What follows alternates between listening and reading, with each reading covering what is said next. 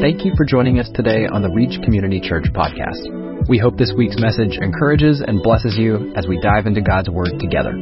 Our mission at Reach is to see lives changed by Christ together in community by loving God, loving people, and reaching our world. We'd love to have you join us next Sunday. You can learn more about our mission at reachcommunitychurch.com.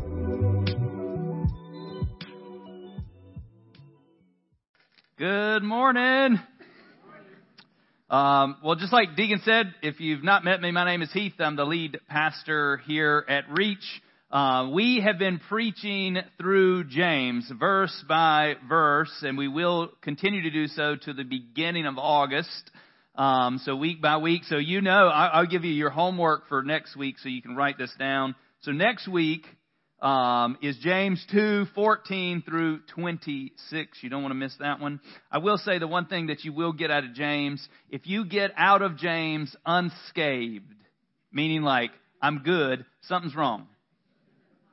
Something's wrong. You're lying to yourself. Um, so it should be normal that in today's no exception, when you hear the word that things go, mm, I could do better. I could do better. Um, not to beat yourself up, not to, you know, throw, um, you know, like, oh, I'm the worst person in the world, but it should be like going, by God's grace, I'm going to work on that. That's what this should come from. And if, like I said, if you get the other side of this and be like, 100%, 100%, let's have a conversation because one of two things have happened. Um, you are lying to yourself, one, probably the more obvious choice, or you've figured out something that you need to teach me. And I'm not above, I'm not above anyone in this room, um, having something figured out that I don't. Um, and that's okay. So today we continue our journey through James. Each week, um, James will confront us with the practicality of walking out our faith. Um, remember this line. We only believe as much of the Bible as we put into practice. Let that just sink in. Not as much of the Bible you've memorized or as much of the Bible that you know and you can talk about, but only the pieces of the Bible that you're willing to, one, know and two, walk out, do you really believe? Which sounds like, oh, really? Um, I'm reading another book uh, with a group of guys on godly character, and man, if you just want to just like, it's like a double whammy because like I've got James, be like, huh, Huh? And I've got this other book talking about godly character. Huh? You know, hmm? oh, you think you think you're doing great? Um, no. Um, but the the work is like, what can we do? So um, James is meant to be a reminder that we need to put in practice what we preach. Um, today's verses in James 2 will remind us that judging people by what you see externally is not the way of a follower of Jesus. Jesus lived this throughout his ministry. You see this. He got in so much trouble, mocked and ridiculed by who he associated with, just had dinner with, let be near him, let wipe his feet off. He got judged like if he was really a prophet, he would know who's touching his feet and he would say, don't do that. Well, that wasn't Jesus um, Jesus also, in the choosing of his disciples, made a judgment because none of the other modern day rabbis would go like top of the list. I'm getting like all the people that Jesus chose from weren't on anybody else's list. Like there weren't there, uh, there weren't other rabbis in the town go like, oh man, they got Peter. Oh, they got Matthew the tax collector. I was about to get that one. Oh, the zealot who literally wants to kill people to um, bring about to God's glory and grace. Want that guy to? No. Just the fact that Jesus saw through the external to what potentially was living inside of other people is what we're doing today. Here's another thing for you for all of those blood bought children of Jesus that are in this room. Remember this. If Jesus judged only on outward appearances, would he have picked you? Nope. He wouldn't have picked me. I question all the time, like, why, Lord? Why? Why do you even want me? Uh, especially when I got saved when I was 18, I wasn't living that good life. I wasn't like, hey, you know, like I'm finally clean enough for Jesus to scoop me out of the water and go, look at this catch I got. It's more like a dead, smelly fish. He's like, I'm going to do something with this one. Just watch out. You may not see it, but I'm going to do something. So here's my phrase um, that we're going to talk about. Um, my one thing is faith over favoritism.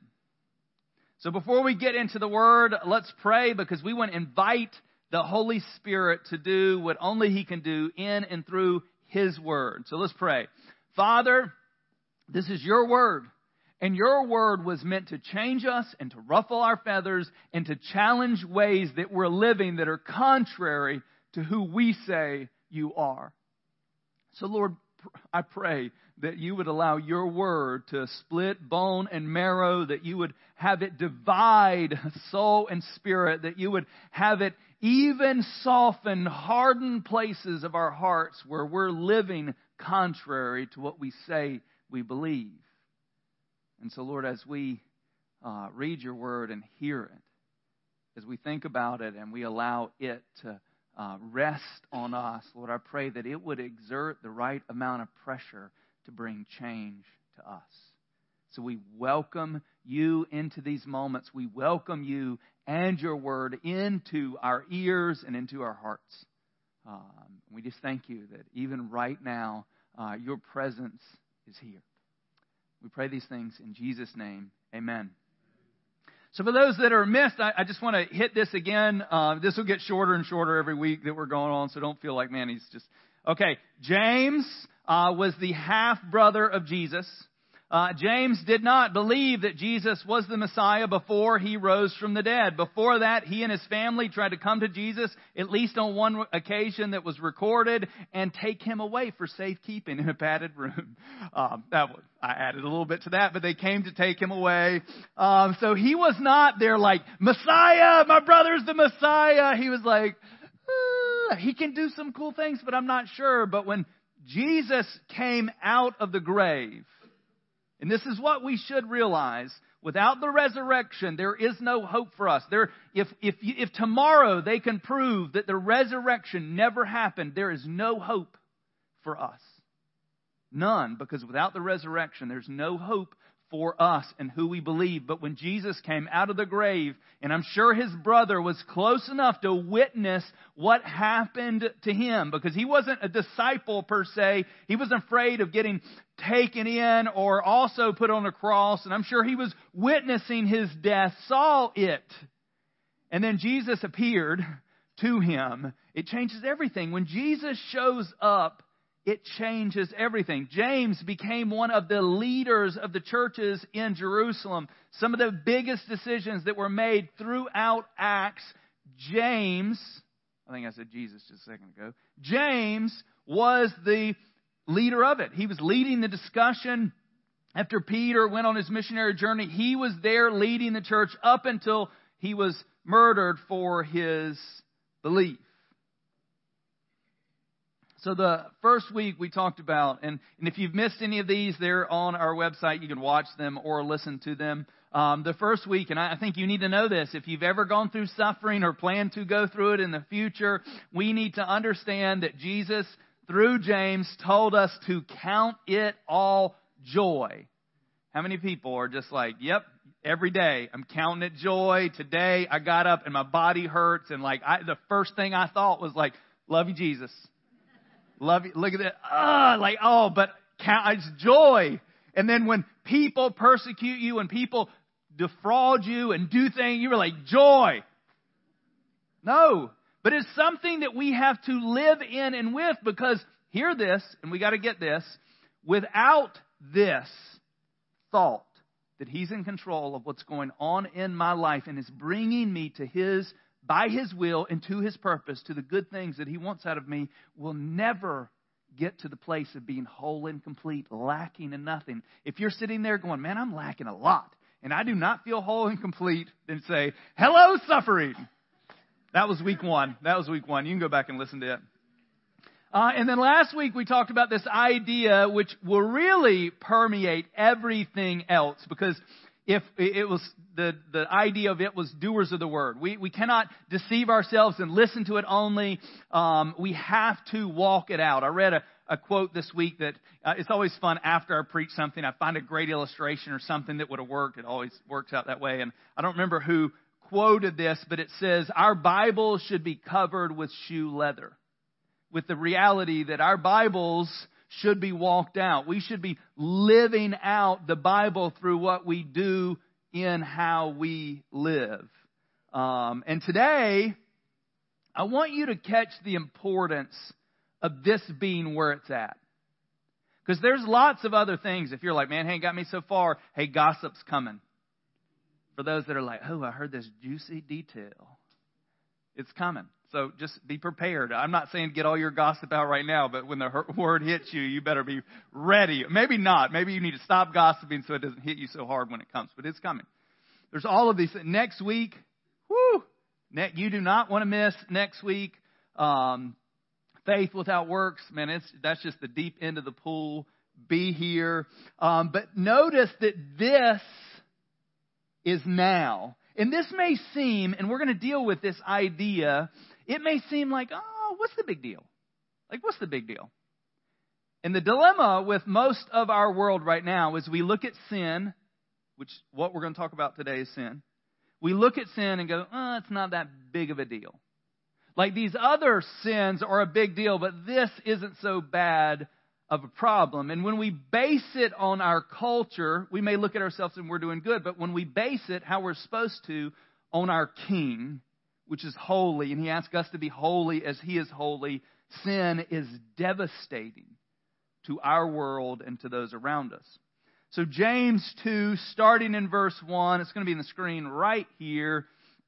It says, My brothers, show no partiality as you hold the faith in our Lord Jesus, the Lord of glory.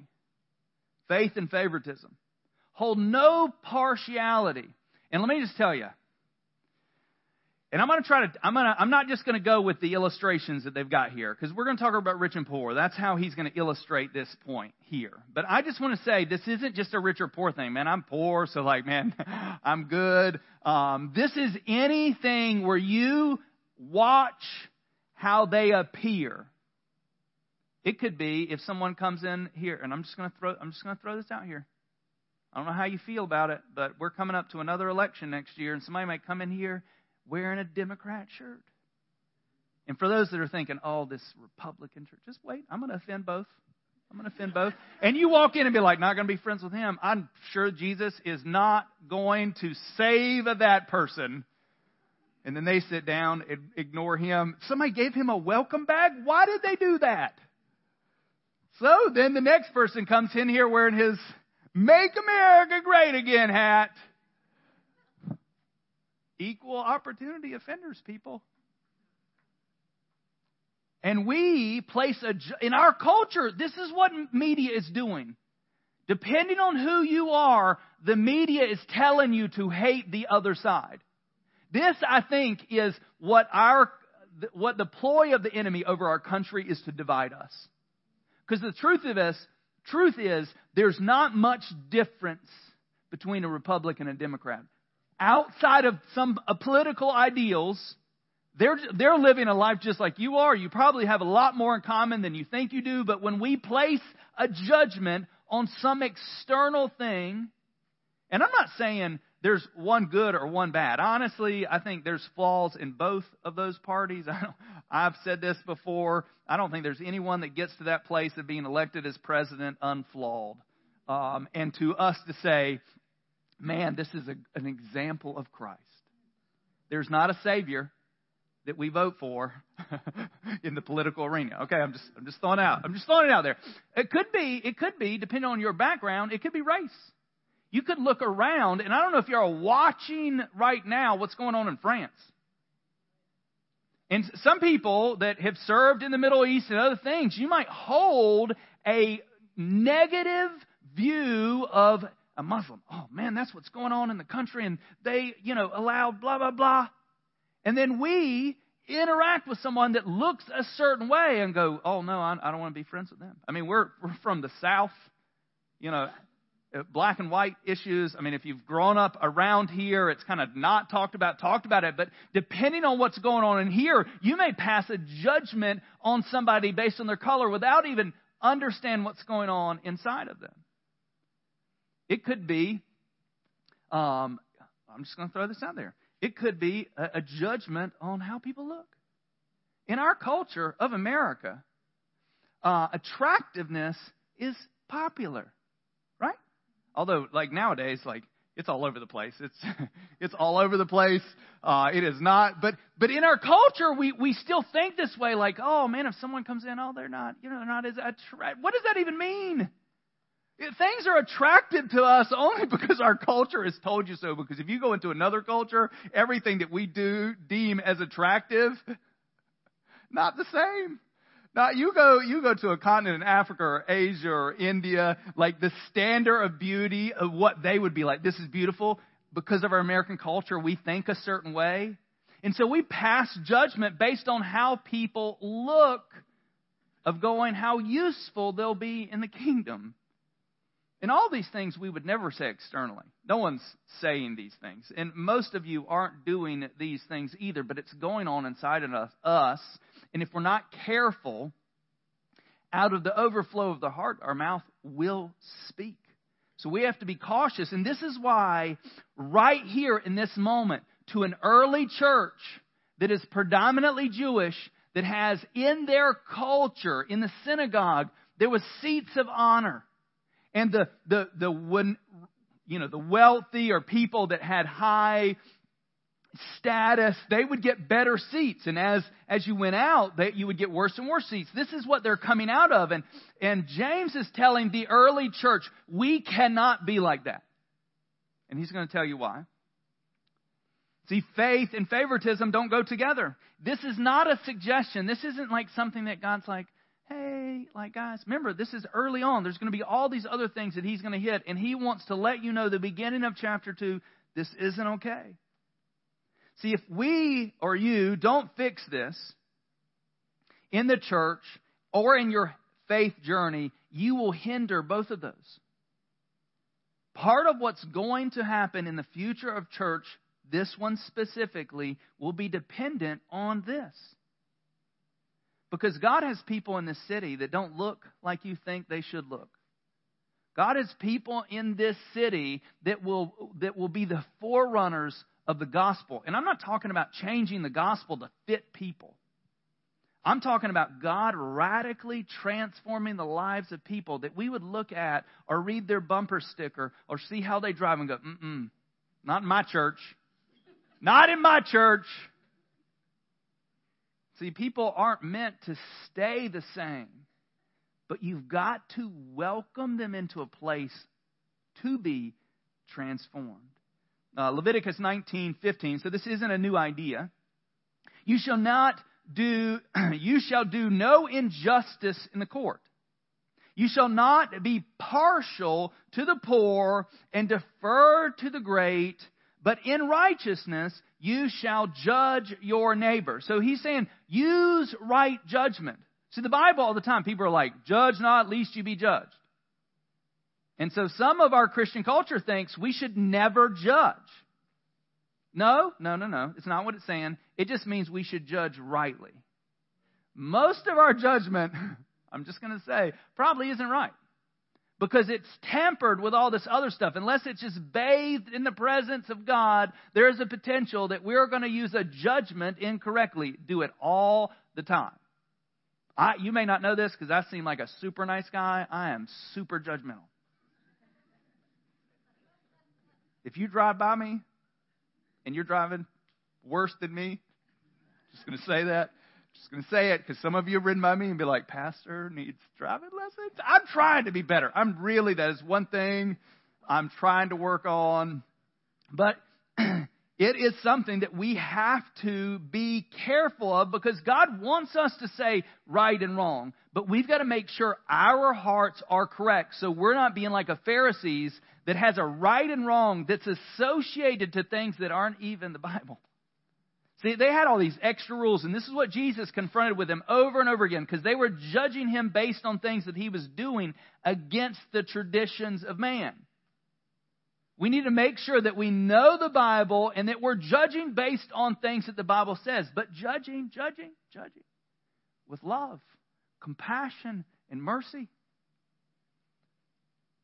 Verse 2 says, For if a man wearing a gold ring and fine clothing comes into your assembly, and a poor man in shabby clothing also comes in, and if you pay attention to the one who wears the fine clothes and say, Come sit in a good place, while you say to the poor man, Stand over there, or, or I love this one, or you can sit at my feet. Could you imagine? Could you imagine people come in and be like, Hey, we don't have any good seats left, but you can come sit next to me on the floor? Yeah. We'll get you a chair, or we'll get one of our regulars to get out of their chair so that you can have a chair. uh, verse 4, and it says, Have you not then made distinctions among yourself and become judges with evil thoughts? See, both of these people in this example are people entering into your sanctuary or into your church. You don't know, and it doesn't tell us that either one of these are Christian. The assumption as both of these people don't know the Lord, just from what we have in the text. So they're walking in, and how are we going to treat these two people? Judges with evil with evil thoughts. We were making judgment solely on what we see. See, this is the one thing that they were trying to change in the church. One of the things at the beginning, this is in the first 15 to 20 years of the church being born. And James is like, we've got to deal with this issue. This is a letter that's being circulated to the 12 um, tribes have been pushed out. And basically, the idea is this is being sent to all the Jewish people that have been pushed out of Jerusalem because of persecution. And he wants them to know that this isn't acceptable. If we're to reach our world, then this poison has to be removed from our church. It has to be. And it doesn't just, you know, there, I, I would love at the end, if you want this gone from you, stand up or raise your hand and I pray a prayer for you and you never think this way again.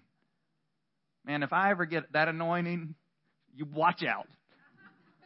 Well, I'm going to be going everywhere. Like, da, da, da, You want it? I wish I could just be like, I wish I could touch your forehead and then, and then all the sin nature that you've wrestled with with decades would just disappear. And you would go, why would I even do that? Why would I even say that word? Why would I even watch that show?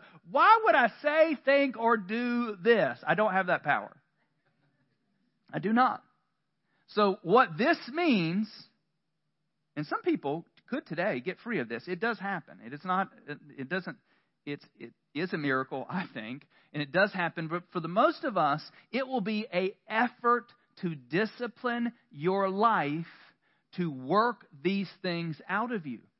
And the only reason you would do this is not so Jesus would look favor- favorably upon you. The only reason you would do this is because you love him so much that you want to do what he says. Because if you do it the other way, you will begrudgingly do that. I'm supposed to treat you nice. People, hey,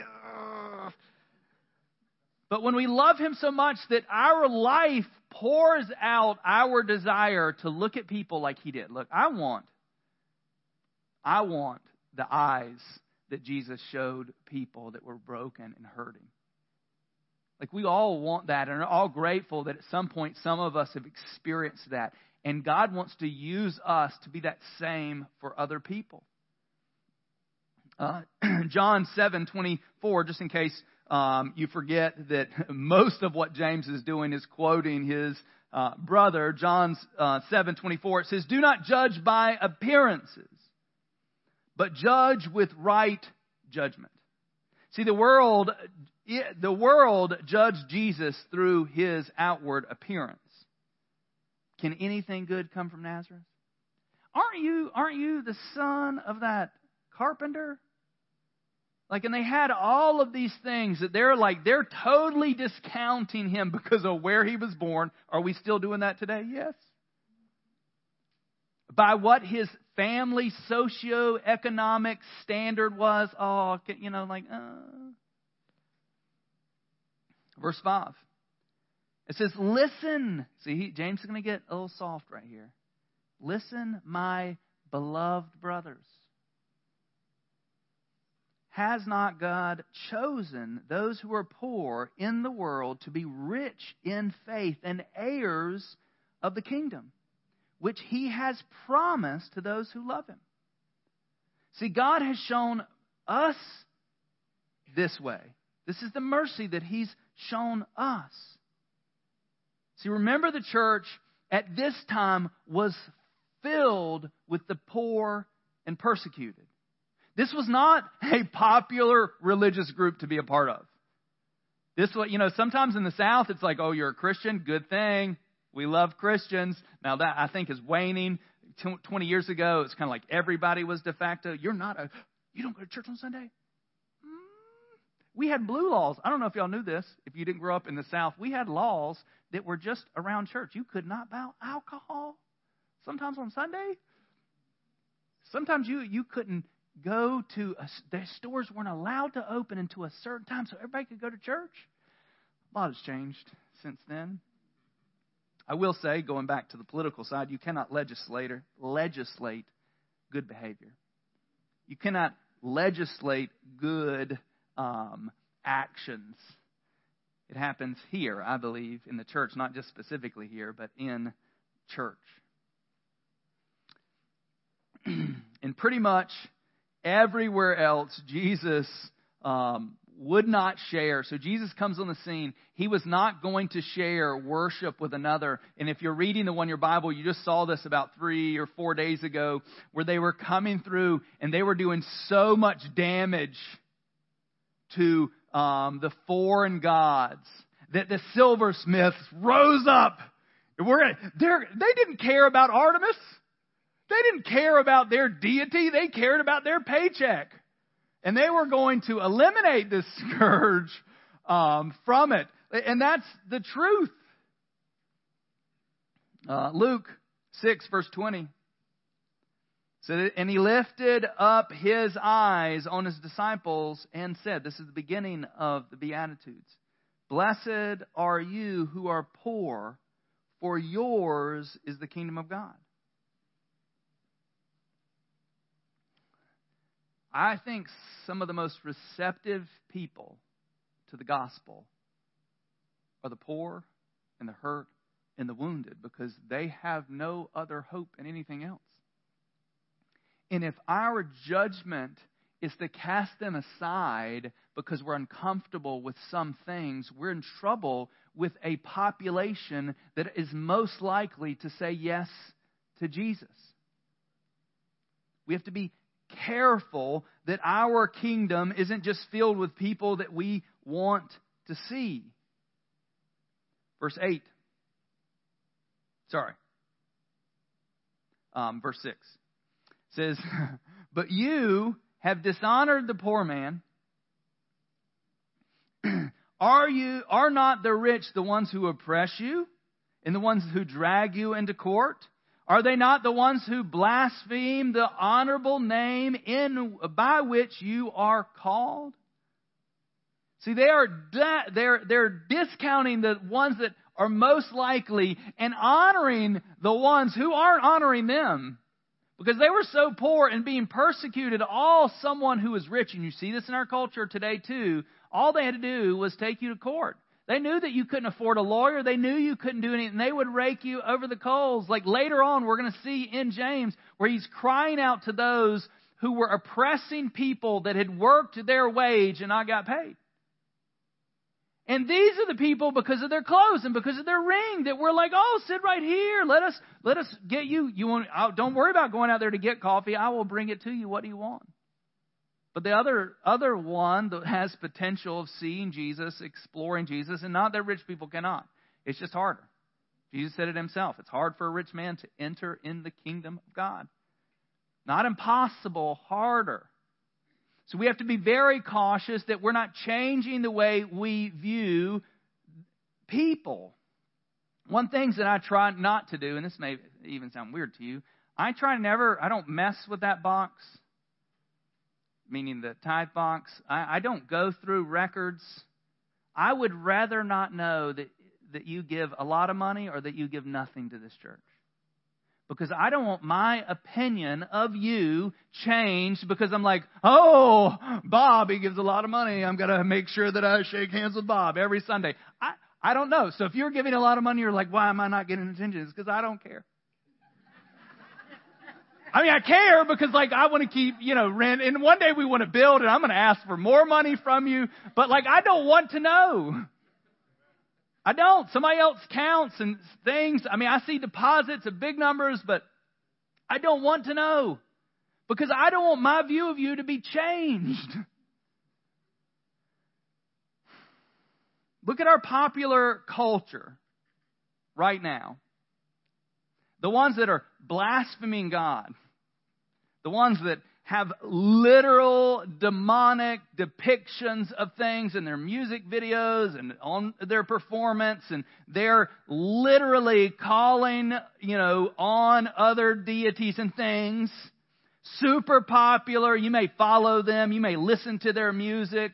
And the shame of it is that if we saw them in public or they walked in here, you would have to withhold yourself. Maybe today would be the only day that you're like, I'm not going to go over there and say hey to them. But if I didn't say this today, you'd be like, can I meet you? Can you sign? Yeah, you want to sign my Bible? That's great. Can I get a selfie with you? And our, it's funny in our culture, this, this fame. I honestly don't believe it's good for anybody to be famous, even pastors. I say this a lot. I don't think it's good for our soul. I don't think it's good for people. And if you look at the culture that we have right now with the stars and the elite athletes and stuff, most of their lives don't end well.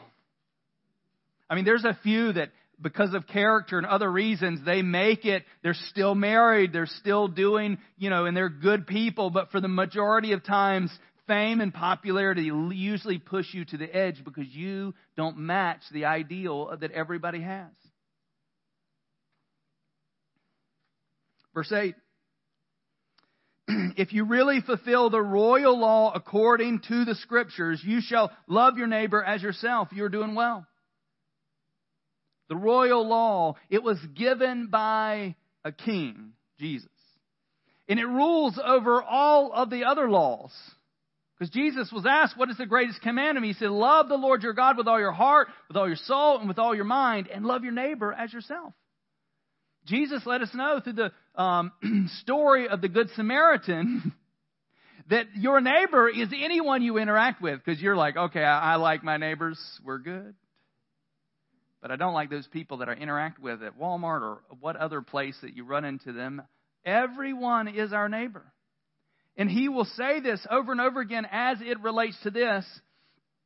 Our loving other people if we truly do it, not do it to manipulate, not to get something from them, but just love people as ourselves, we are doing the law. Holy. Romans 13:10 it says love does no wrong to a neighbor. Therefore, love is the fulfilling of the law.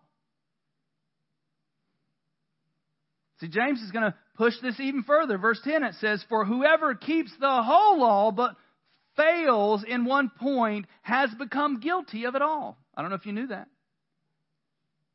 If you're like doing really good on A, B, and C, but D, E, and F, you are not. We ignore D, E, and F, and we're like, look how good I am. Trouble. If we ignore those, we're in trouble. It says, Uh, in verse 11, it says, For he who says, Do not commit adultery, also said, Do not murder. If you do not commit adultery, but you murder, you've become a transgressor of the law. I love how James lumps showing partiality with murder and adultery.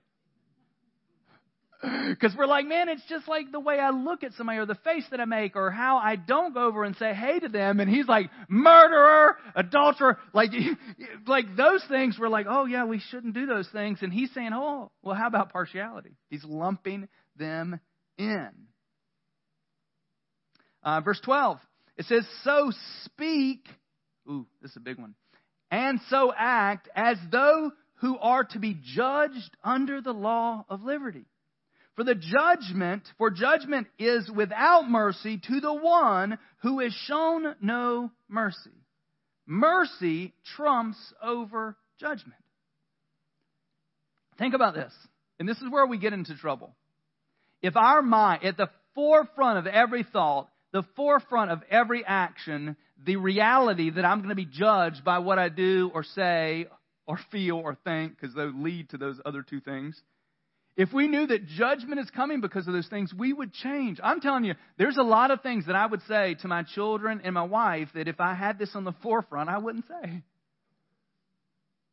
And I probably, the, the, the clearest place, place to see how well that you're doing in life spiritually uh, is how is your interaction, not with people here.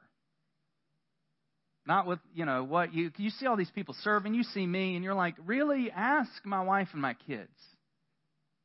If I talk to your wife or your kids or people that live with you, I'm going to get a better indication of how you're doing because it's easier to neglect those that are at the house. It's easier to like, you know, let, you know, like let the pretending, let the act down and just be a royal meanie pants.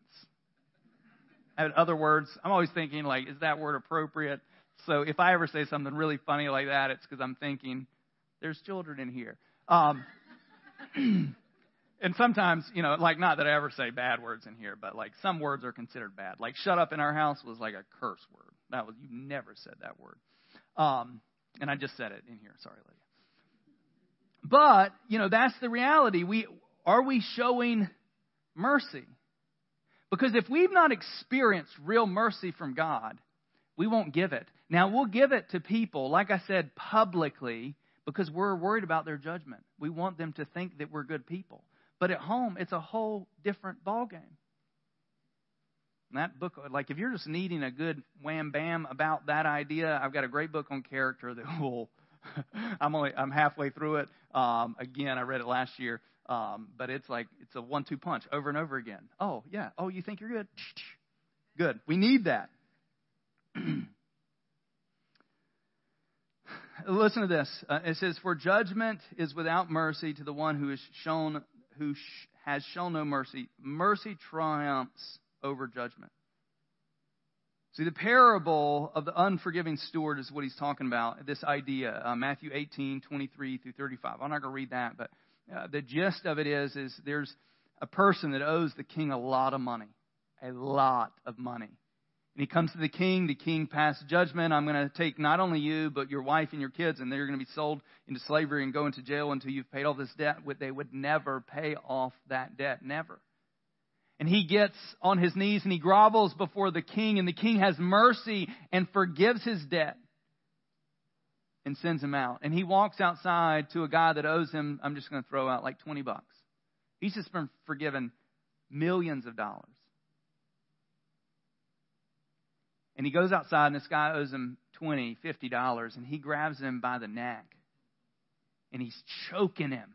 Pay me, you will pay me, or I'm going to throw you in jail. And he throws him in jail because he doesn't have money. The, the guy does the exact same thing. He gets on his knees and he grovels. He's like, Please have mercy on me. I will pay. I will pay. And he throws him to jail. You know what the king does? The king finds out that this person that he forgave, and he says, Why would you not forgive the little when you've been forgiven the most?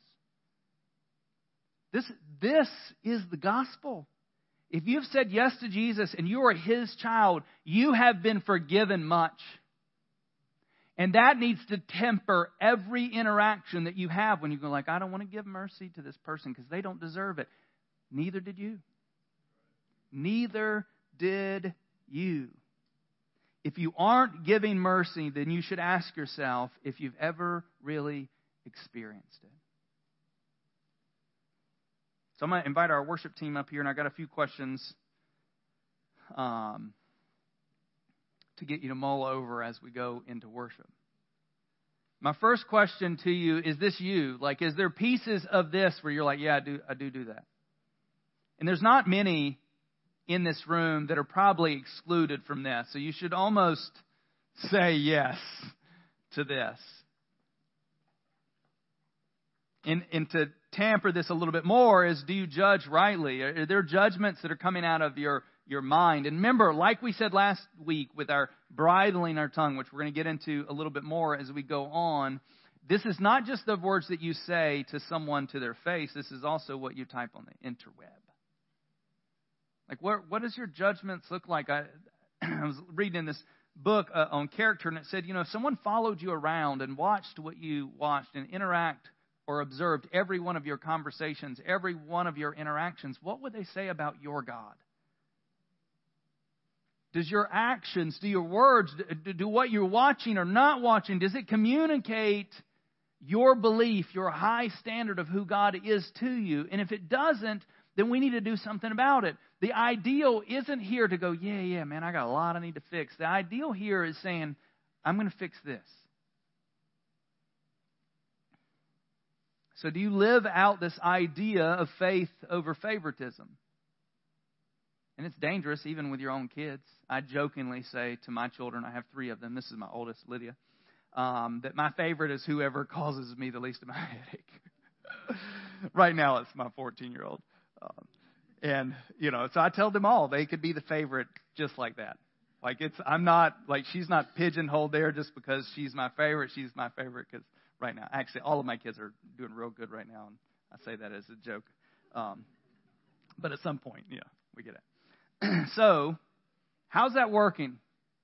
How's it going? Like, we should use these times as we're hearing the word and being challenged. If things are coming and pricking our heart, we should be going, what, what should I do with this?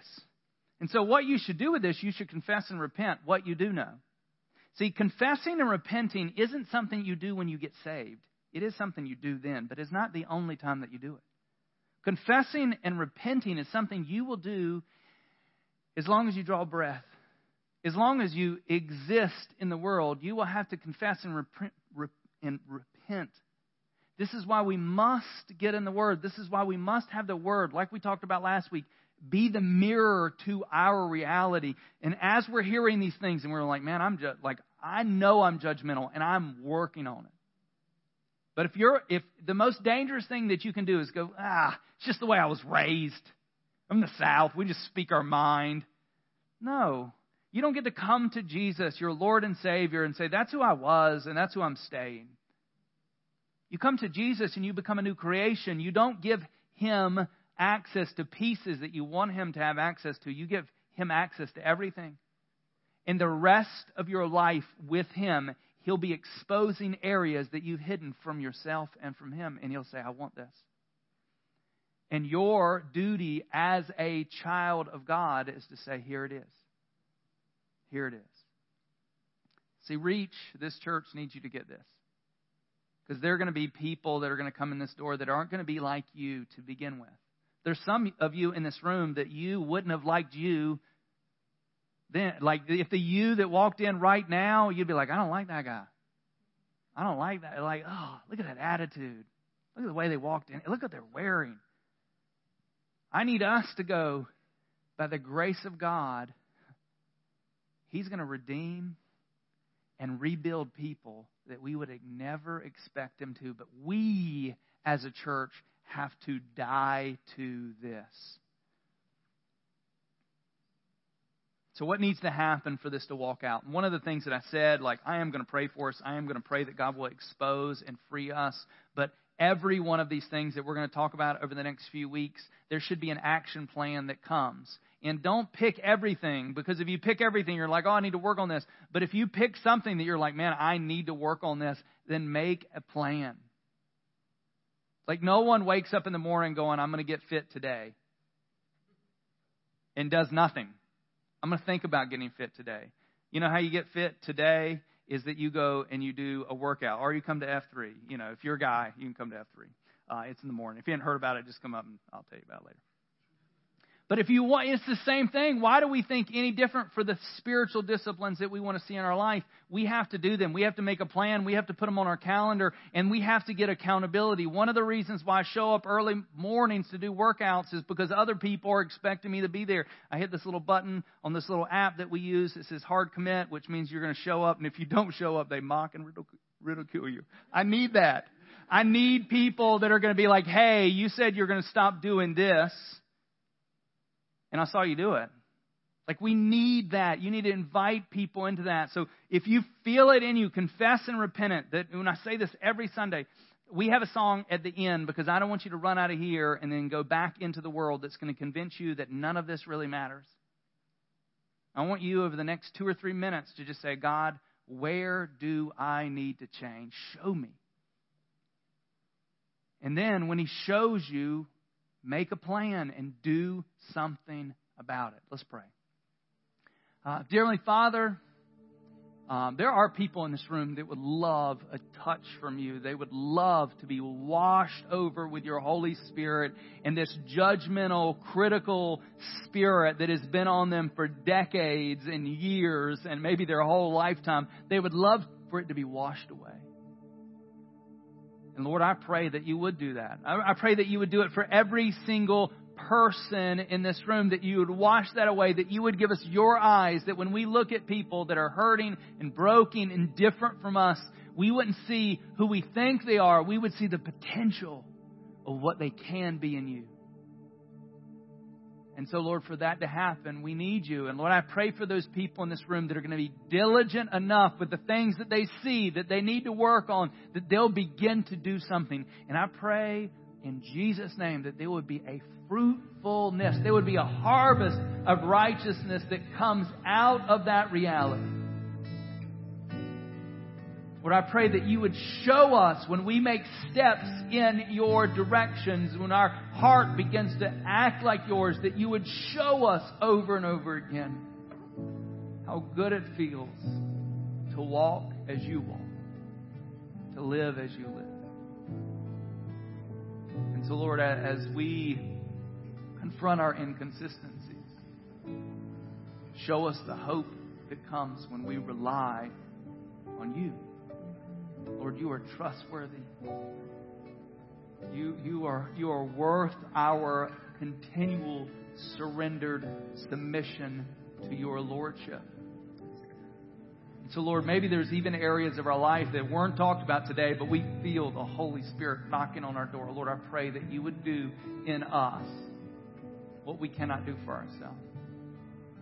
And Lord, if there's people in this room, there's a person in this room that's like, man, I've played around with Christianity. I've, my life does not reflect what I say I believe, and I want it to. Lord, I pray that today they would be honest enough to say, God, I need your help. I've been trying to live to an ideal without you, and it doesn't work that way. So, Lord, I need your Spirit. So, Lord, help us be the, the people, the men and women that you've called us to be by your grace, by your power. We pray these things in Jesus' name. Amen. Thank you for joining us today on the Reach Community Church podcast. We'd love to have you join us next Sunday. You can learn more about our mission at reachcommunitychurch.com.